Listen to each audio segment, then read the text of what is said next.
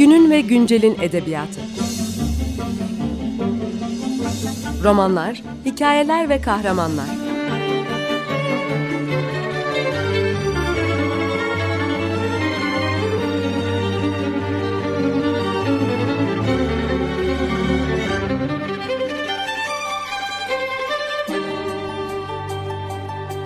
Hazırlayan ve sunan Seval Şahin.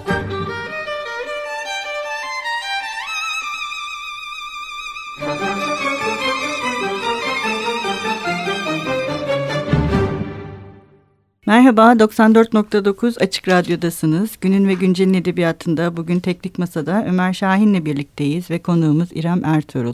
Hoş geldin İrem. Hoş bulduk.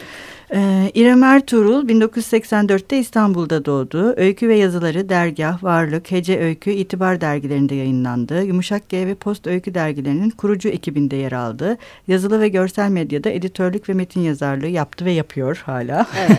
ve e, bugün kendisiyle Ketebe yayınlarından çıkan Mahalledeki Hayalet adlı ilk hikaye kitabını konuşacağız. İlk ve tek. Şimdilik.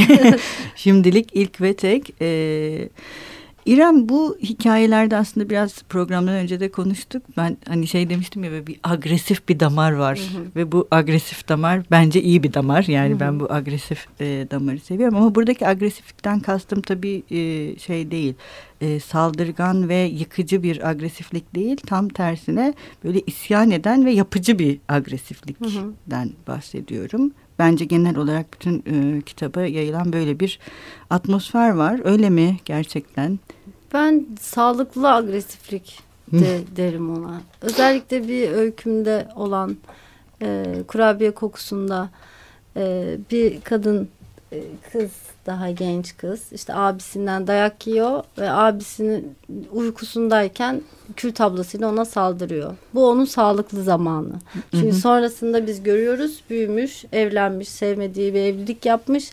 Ondan sonra e, her şeye böyle eyvallah demeye başlamış. O e, gidişi ve sonra kayboluşu. E, ve o sağlıklı zamanlarını anlatırken aslında o agresiflik orada sağlıklı bir agresiflik diyorum. Çünkü e, tepkisini gösterebiliyor. Anladınız ne demek istediğimi. Evet. Yani Kendini e, ifade ke- etmek için bir evet, yol bulmaya çalışıyor. Evet evet. Yani bir depresyona girmiyor. Bir be- benlik kavgasına girmiyor. Hı hı. Gidiyor direkt intikamını alıyor Hı hı. ve hayatına devam ediyor. O sağlıklı dönemleri. Agresiflik e, normalde agresif bir insan değilim. Ama e, Ama işte içimde var şeyde, bu. Demek ki bilinçaltında e, böyle çok anılarım da var kitapta. Gördüğüm, şahit olduğum, kendi yaşadığım e, şeyleri çok kullanıyorum öykülerimde. E, onları anlatırken e, sanırım çıkıyor o agresiflik. Yani e, şu an o dönemime kızgın değilim. Ama o dönemki kızgınlığımı şimdi e, yazıyorum ve bitiyor, geride kalıyor gibi. Evet. Belki de öyle bir şey yani. Yani yazı aslında bir şeyi anlatmanın ve aktarmanın da aracı haline dönüştüğünde belki de senin söylediğin sağlıklı hale Hı hı. dönüşebilen, Hı hı. e, daha yapıcı hale bürünebilen bir şeye dönüşüyor değil mi? Evet, evet. Böyle bir evet. şeyden bahsetmek mümkün olabilir. Hı hı. Bir de buradaki e, hikayeler e, hep kadınların içindeki aslında öfkenin ya da e, ne diyelim o agresifliğin e, bir şekilde kendi anlamını bulmaya yönelik bir şeye dönüşüyor. Yani bu aynı zamanda biraz önce konuştuğumuz yazının bir anlamla birleşmesi. Ya Hı hı. o anlamda sanki bir intikamdan çok hani hayatın devam edebilirliği Tabii. içerisinde hani karakterlerin kendi yaşam mücadelesini verebiliyor olmaları. Evet evet geçenlerde bir röportaj cevabında da söylemiştim. Bu e, kitabımın kapağındaki e, kafaya çivi çakma Hı hı. sahnesi. E, onun gibi orada aslında bir kadın bir erkeğin kafasına çivi çakıyor ama orada bir erkek e, değil aslında Hı hı. e, muhatabı. Yani e, nefret duyulan e, bir nesne değil erkek. E, orada e, bir kızın büyürken bir genç kızın çünkü çocukta e, dilinden de çok var. Büyürken e, karşısına e, bir sürü kafasına çivi çakılacak insan çıkıyor. Bunlar bir mahalledeki teyze de olabilir, bir komşu kadın da olabilir. İşte eşi de olabilir, erkek ilk erkek Kardeşi arkadaşı da olabilir, olabilir, kardeşi olabilir, olabilir. babası olabilir. Evet. Özellikle baba da önemli şeydi. Ee, bunları e, temsil ediyor benim gözümde bu kafaya çivi çakma olayı. E, bu da dediğiniz gibi bir intikam değil, büyümek için bir Hı-hı. adım. E, kendini gerçekleştirmek için bir adım. Yani onunla devam ediyor hayatına. Ama bu kendini gerçekleştirme içinde hani o kafaya çakı, çivi çakılacak figürler aslında sadece onun için engel oluşturan bütün bir sistemi de bence evet. şey yapıyorlar. Tabii. Yani sembolize ediyorlar. Çünkü Tabii. hani sahip olunan bir güç var ve o güç karşı tarafa uygulanır hı hı. hale geliyor ve bir baskıya dönüşüyor. Yani aslında bu kadınlar biraz da o baskıyla hı hı kurdukları ilişkiyi bir büyüme ilişkisine dönüştürüyorlar. Evet. Değil mi? Evet evet. Ee, kendini e, bir şeyleri yık, yıkarak gerçekleştirme de var tabii ama e, o e, o o kendi için yaptığı bir şey yani. Kendi varlığını belki daha yani kendini inşa etmek. Bunu bir sakinlikle yapıyor e, karakterler. E, bir engeli aşıyor. Aslında o aştığı engelin e, o engeller farkında değil. Yani bir sistem değiştirmiyor, bir düzen değiştirmiyor. Sadece kendini değiştiriyor aslında. Hı hı. Yani öyle e, çok büyük bir e, değişime ön ayak olan kadınlar değil. Kendisiyle ilgili ufak değişimleri olan kadınlar. Fakat yine de bu değişimin kendisini istemeleri onların kendileriyle ilgili bir şeyin farkında olduğunu da gösteriyor. Yani aslında bu engeller belirli bir farkındalık yaratıyor onlarda. Hani birçok bir şeyden rahatsız oluruz ama sessiz kalırız hı hı. mesela. Yani sessiz kalmak da bir tercihti. Hı hı. Fakat bu karakterler bence yani sessiz kalmamayı ki hı hı. yani sessiz kaldıkları zaman bile bir eyleme dönüştürdükleri için hı hı. yani kendi pratiklerini pratik haline getirdikleri için kafalarındaki şeyi e, o yüzden bence bir taraftan şey gibi de düşündüm ben okurken e, yani hayatta bize en çok e, sorun çıkaran figürler kimlerdir? Hı. Hani kadınlar olarak diye Hı. düşündüğümüzde hani o figürlerle baş etmek aynı zamanda bizim kendi varlığımızı da ortaya koymanın bir yolu olarak orada. Evet. Değil mi görünen evet. bir şey? Yani annemizle kurduğumuz ilişkide de benzer bir şey vardır. Orada da bir baskı, Tabii. bir tahakküm ilişkisi kurabiliriz. Ama yine de e, babayla kurulan tahakküm ilişkisi daha farklı bir ilişki. Evet. Yani o e, tahakküm ve buradaki karakterler hani çiviyi çakmak gerçekten. Hı hı. Bu eylemi yapabiliyorlar. E, o yüzden de e, mesela genel olarak bütün hikayelere yayılan bu e, agresiflik e, benim çok hoşuma gitti. Bir de şeyden bahsedelim. Buradaki işte ceset kara borsacısı hikayesi hı hı. ve al karısı. Senin. E, hikayen Animal Instinct instinct inmeye dönüşüyor. Hı hı. Bunlar senin başka e, metinlerden aldığın ilhamla yazdığın. Atölyeler bunlar. Aslında Post Öykü dergisinde biz bu atölyeleri önemsiyorduk. Ben çok e, e, her zaman yazabilen bir insan değilim. Yani zaten 10 yılda 10 öyküden belli. e, ilham bekleyen bir yazarım yani e, ilham bekle, beklerken e, de ama yine dergi çıkmaya devam ediyor. Hep edebiyatın içindeyiz zaten. Dergide de atölyeler yapıyoruz her sayıda o zamanlar yani. Şimdi atölye yapmıyoruz çok. E, bir acayip bir mahlukat atölyesi vardı. Orada e, işte bu bizim gelenekteki e, yaratıklarla hı hı. ilgili böyle. E, al karısı okuduğumda e, o ilham geldi ve yazmaya başladım. O şekilde oldu. E, bir doğum hikayesi anlattım. E, Ceset Kara Borsacısı da bizim ilk atölyemizdendi. Elias Canetti'nin 50 karakter kitabında 50 tane karakteri anlattığı o küçük kita kitabını alıp o karakterlere uygun öyküler yazmalarını bekliyorduk e, hı hı. insanlardan. O yine aynı şekilde ceset kara borsacısı metnini gördüğümde e, o ilham geldi. Tam bir mahalleye uygun. Anlattığım zaten tam benim yaşadığım, büyüdüğüm mahalle. mahalle. Çoğu insanlar hatta gerçek isimlerini kullandı falan böyle. Kendilerini okudular mı? Şu an okumamışlardı. Çünkü arada kurgular da kattım yani. Onlarla ilgili yalanlar da söyledim. E, ceset kara borsacısı öyle oluştu. E, ben hani e, kendimi zorlayarak yazmıyorum, yazamıyorum diyorum. Böyle hani yanımdaki, yakınımdaki yazar çizer arkadaşlar da bununla ilgili şey yapıyorlardı bana hani yazarsın, otur istediğin zaman yaz. Hani çok az yazıyorsun vesaire. E, atölye öyküsü de hiçbir zaman yazamam diyordum. Hep kafamda hmm. öyle bir şey de vardı. Çünkü o bir ısmarlama bir şey. Bana bir şey ifade etmeyebilir vesaire. Sonra kitabın bütününü okuduğunda Burcu Bayar var arkadaşım çok iyi bir eleştirmendir. O dedi ki yani kitaptaki en iyi öykülerin bu atölyeye yazdığın öyküler dedi. Hmm. Yani aslında kendini zorlaman hani o e, atölyelerin seni e, teşvik edici evet, bir tarafı teşvik var. edici tarafı olduğunu hmm. söyledi. O yüzden ben de fikrimi değiştirdim bununla ilgili. Yani atölye ile ilgili artık şey değilim yani yazarım diyorum artık inşallah. evet bir ara verelim. Tamam. Bugün ne çalalım ne istersin? Kitaptaki e, ikinci öykü. Iki, ikinci öyküye de adını veren e, George Overkind'in söylediği Girl You Will Be a Woman Soon. Tamam. Girl,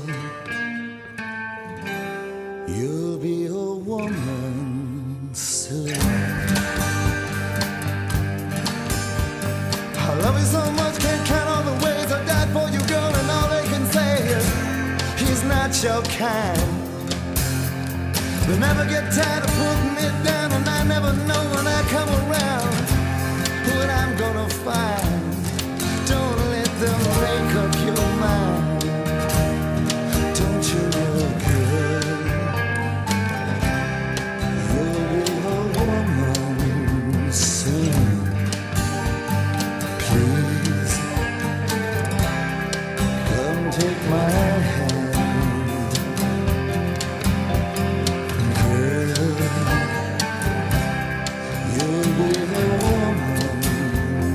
I've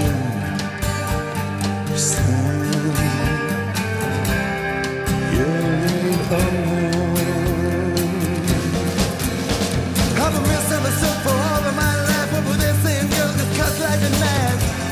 The boy's no good. Well, I finally found what I'm looking for. But chance, I'll end it for sure. Surely would. Baby, how can I?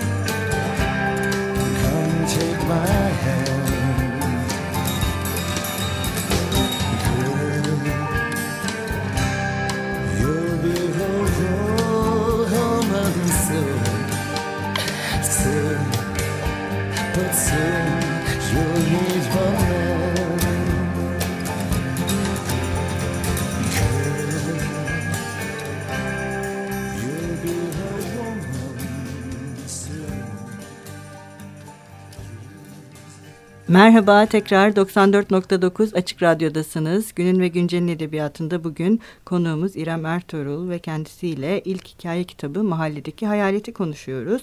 Programın ilk bölümünde genel olarak e, hikayelere hakim olan e, sağlıklı agresiflikten e, bahsetmiştik. E, şimdi bu... E, bölümde de e, konuşmaya devam edeceğiz. Biraz ilk bölümde de bahsetmiştik aslında hani biraz kadın hikayeleri olması. Hatta yine e, programdan önce de biraz konuşmuştuk. Aslında hikaye biraz kadın kadınla bak kadın kadın işi, kadın işi diye değil mi? Belki hikaye kadındır bile herhalde. Evet, roman erkek hikaye kadın gibi böyle hiçbir dayanağı olmayan bir şey ortaya atıyormuşuz. Evet, bir de bu hikayelerde şey var. Tabii ben anlıyorum hani hikaye kadındır, daha böyle dişil, bereketli, şiirsel. Bir de söylemi de içinde taşıyan. Hani birçok e, ne diyeyim farklı satır dillerini, vardı. satır aralarını gerçekten kullanabilen ve O anlamda ben de şiire daha yakın olduğunu düşünüyorum aslında hikayenin. Ee, burada mesela bir de şöyle bir şey var. Hani yine konuştuk kadınların kendilerini inşa etmeleri. Bir de kendileriyle ilgili söylenmeleri. Hı hı. Yani kendileri hakkında konuşmaları. Hı hı. Bu da mesela Evet. e, bu hikayelerde hep e, Yani benim o- fark ettiğim bir şey oldu. Evet, o kafasına çivi çakılan kendisi de aynı zamanda bir yandan. Zaten dedim bu kendini inşa etme süreci ise eğer Hı hı. en çok aslında kendisiyle didişecektir insan zaten. Ve Hem- kendiyle konuşacak. Kendiyle konuşacak, kendiyle didişecek. Ee, kendisinde de yok etmesi gereken şeylerin farkına varacak. Ee, nasıl ki e, diğer insanlara karşı yönelttiği gibi bu agresifliği e, ve işte e, bu değişim sürecinde onları nasıl bir basamak olarak gördüğü gibi kendi içindeki değişimi de e, sağlaması gerekiyor. O kendini eleştirerek, e, kendi kendine söylenerek yapıyor bunu. Bu yine kitaptaki ilginç hikayelerden birisi bu öyküde sanal reklam uygulanmaktadır. Evet, bu diğerleriyle daha çok ayrıksı. farklı. Hı hı. Evet, benim aslında çok sevdiğim bir öyküm değil kendim için. Ee, öyle öyle e, gelip ya- yazdığım bir öykü. Ee, evet diğerlerinden bayağı farklı. Hatta orada şöyle de bir fark var. Ee, burada ana karakterimiz erkek. Hı hı. e, diğerlerinden e, bağımsız farklı olarak. E, ve o da kendini gerçekleştirirken aslında kız arkadaşının e, na çivi çakması gerekiyor. Çünkü kız arkadaşının evlenmeden önceki yoğun bitmek bilmez istekleri var. E, işte modern o dünyaya çok fazla kendini kaptırmış. E, sadece maddi düşünen işte gidip böyle rezidanslarda oturmak isteyen hani Markalar. kuzguncuk yerine markalar vesaire bununla boğuşurken böyle bir fantastik bir olay oluyor. Markalar birden yok olmaya başlıyor. Hani böyle olursa ne olur diye düşündüm. Ee, hikaye yazarken ben sonunu bilmiyorum. Hani o öyle tipler vardır ya o tiplerdenim ben de. Hani yazıyorum kendi kendine gidiyor. Nereye varacağını bilmiyorum. Ee, bu hikaye yazarken bunun e, dünyayı bir böyle distopik bir felakete sürükleyeceğini hiç düşünmemiştim mesela. Markalar gidince daha iyi olacak diye düşün- düşünerek hani öyle başlamıştım. Sonra baktım hayır öyle gitmiyor. Hikaye bildiğin distopik bir şeye döndü. Hiçbir şey bulunmuyor. Bütün her şey markalı olan her şey uçtuğu için markasız bir şey kalmıyor. Ondan sonra yağma vesaire böyle bir distopik bir havaya büründü. Ona çok şaşırdım mesela öykünün kendi içinde. En sonunda da zaten Türkiye uçuyor, Uçuyor. artık. O da Evet. yeni Türkiye olarak bir marka olduğu için. Evet mesela benzer bir şey e, Aslı Biçen'in bir romanında var. Yani ada ayrılıyor. Mesela Oo. depremle ada tamamen ayrılıp denizde sürüklenmeye başlıyor. O da hikaye böyle gerçekçi bir şekilde başlayıp Aha. distopik bir şeye dönüşüyor. Çok güzelmiş. Evet. Ee, bir de bu hikayede şey var hani markalar e, sürekli işte evlenmek için yapılan şeyler şunlardan bunlardan konuşulurken her şeyin uçucu olması da e, anlamlı bir şey aslında çünkü madde uçucu bir şey zaten. Evet. Yani o uçuculuğun kendisinin e, hikayenin temeline oturması da bununla bağlantılı herhalde değil mi? Aha, evet. Bu uçuculuk e, ve yaşanılan dünyanın e, ne diyelim markalarla birlikte sürekli değişmesi ve bellek Hı hı. dediğimiz şeyin de artık bir uçuculukla yok olmaya başlaması. Yani aslında hani bu kadar teknolojiyle e, yapılabilecek bir sürü şey varken hani belleğin inşa edilememesi ya da belleksizleşmek de Hı tam hı. bunun zıttına uçucu bir şeye dönüşüyor yani gerçekten. Evet. İnsani tarafı kalmıyor. Evet biraz daha şey oluyor. Bir de bu ben kitaptaki en sevdiğim hikayelerden birisi bu ikinci kat hikayesi oldu. O da biraz farklı Evet. diğerlerinden. Bu son hikaye. Bu da Esra'nın hikayesi. Evet.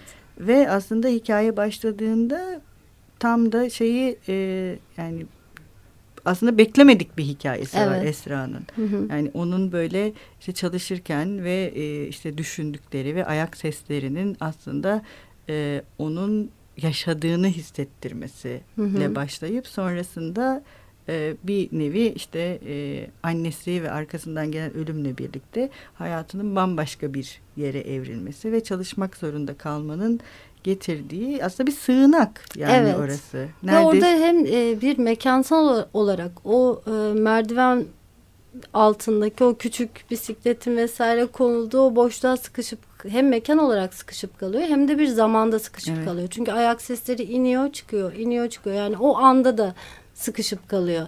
Tıpkı hani o e, öğle aralarında o rutin hayatında sevmediği içini sıkan rutin hayatında kaçtığı öğle aralarında kaçtığı e, kafede e, bir kum saatini sürekli çevirip bununla oyalanması gibi orada bir zamanın da içine sıkışıp kalıyor.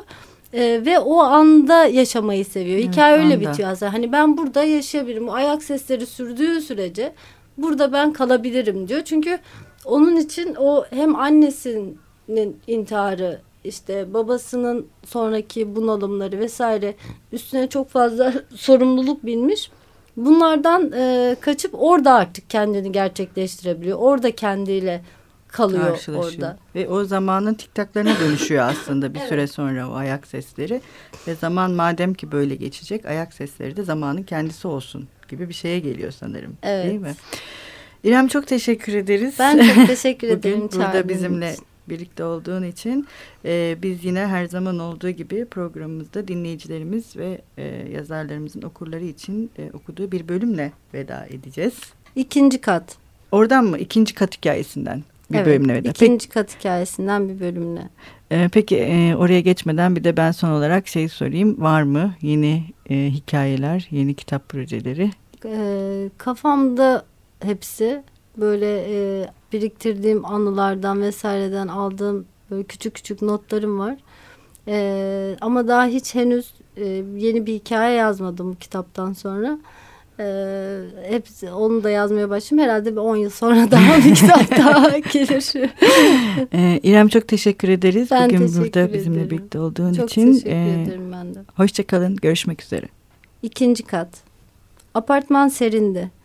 Demir kapı gürültüyle arkasından kapandı. Merdivenlerden adım adım tırmanan yankı, üst katlarda açılan bir kapının eşiğinden destursuz girdi. Ayakkabı bağcığı uzunluğunda bir süre bekledi, daha az gürültülü bir kapıdan ayak seslerini yolcu etti. Esra basamakların ikişer ikişer inildiğini duyduğunda telaşa kapıldı. Fazla düşünmeden gördüğü ilk kuytuya gizlendi. Apartmanın giriş katında merdivenin altında yedek su bidonlarının, eski bir çocuk bisikletinin ve katlanmış bir kamp iskemlesinin ikamet ettiği çirkin bir mağaraydı bu. Görünmemek için küçüldü, küçüldü, küçüldü. Toz toparlak olup bir bok böceğine dönüşeceğini umuyordu ancak bacakları burnundan uzayan bir ucubeye benzediğini hissedebiliyordu. Dizlerinin yabancı kokusunu içine çekip nefesini tuttu. Günün ve güncelin edebiyatı. Romanlar, hikayeler ve kahramanlar.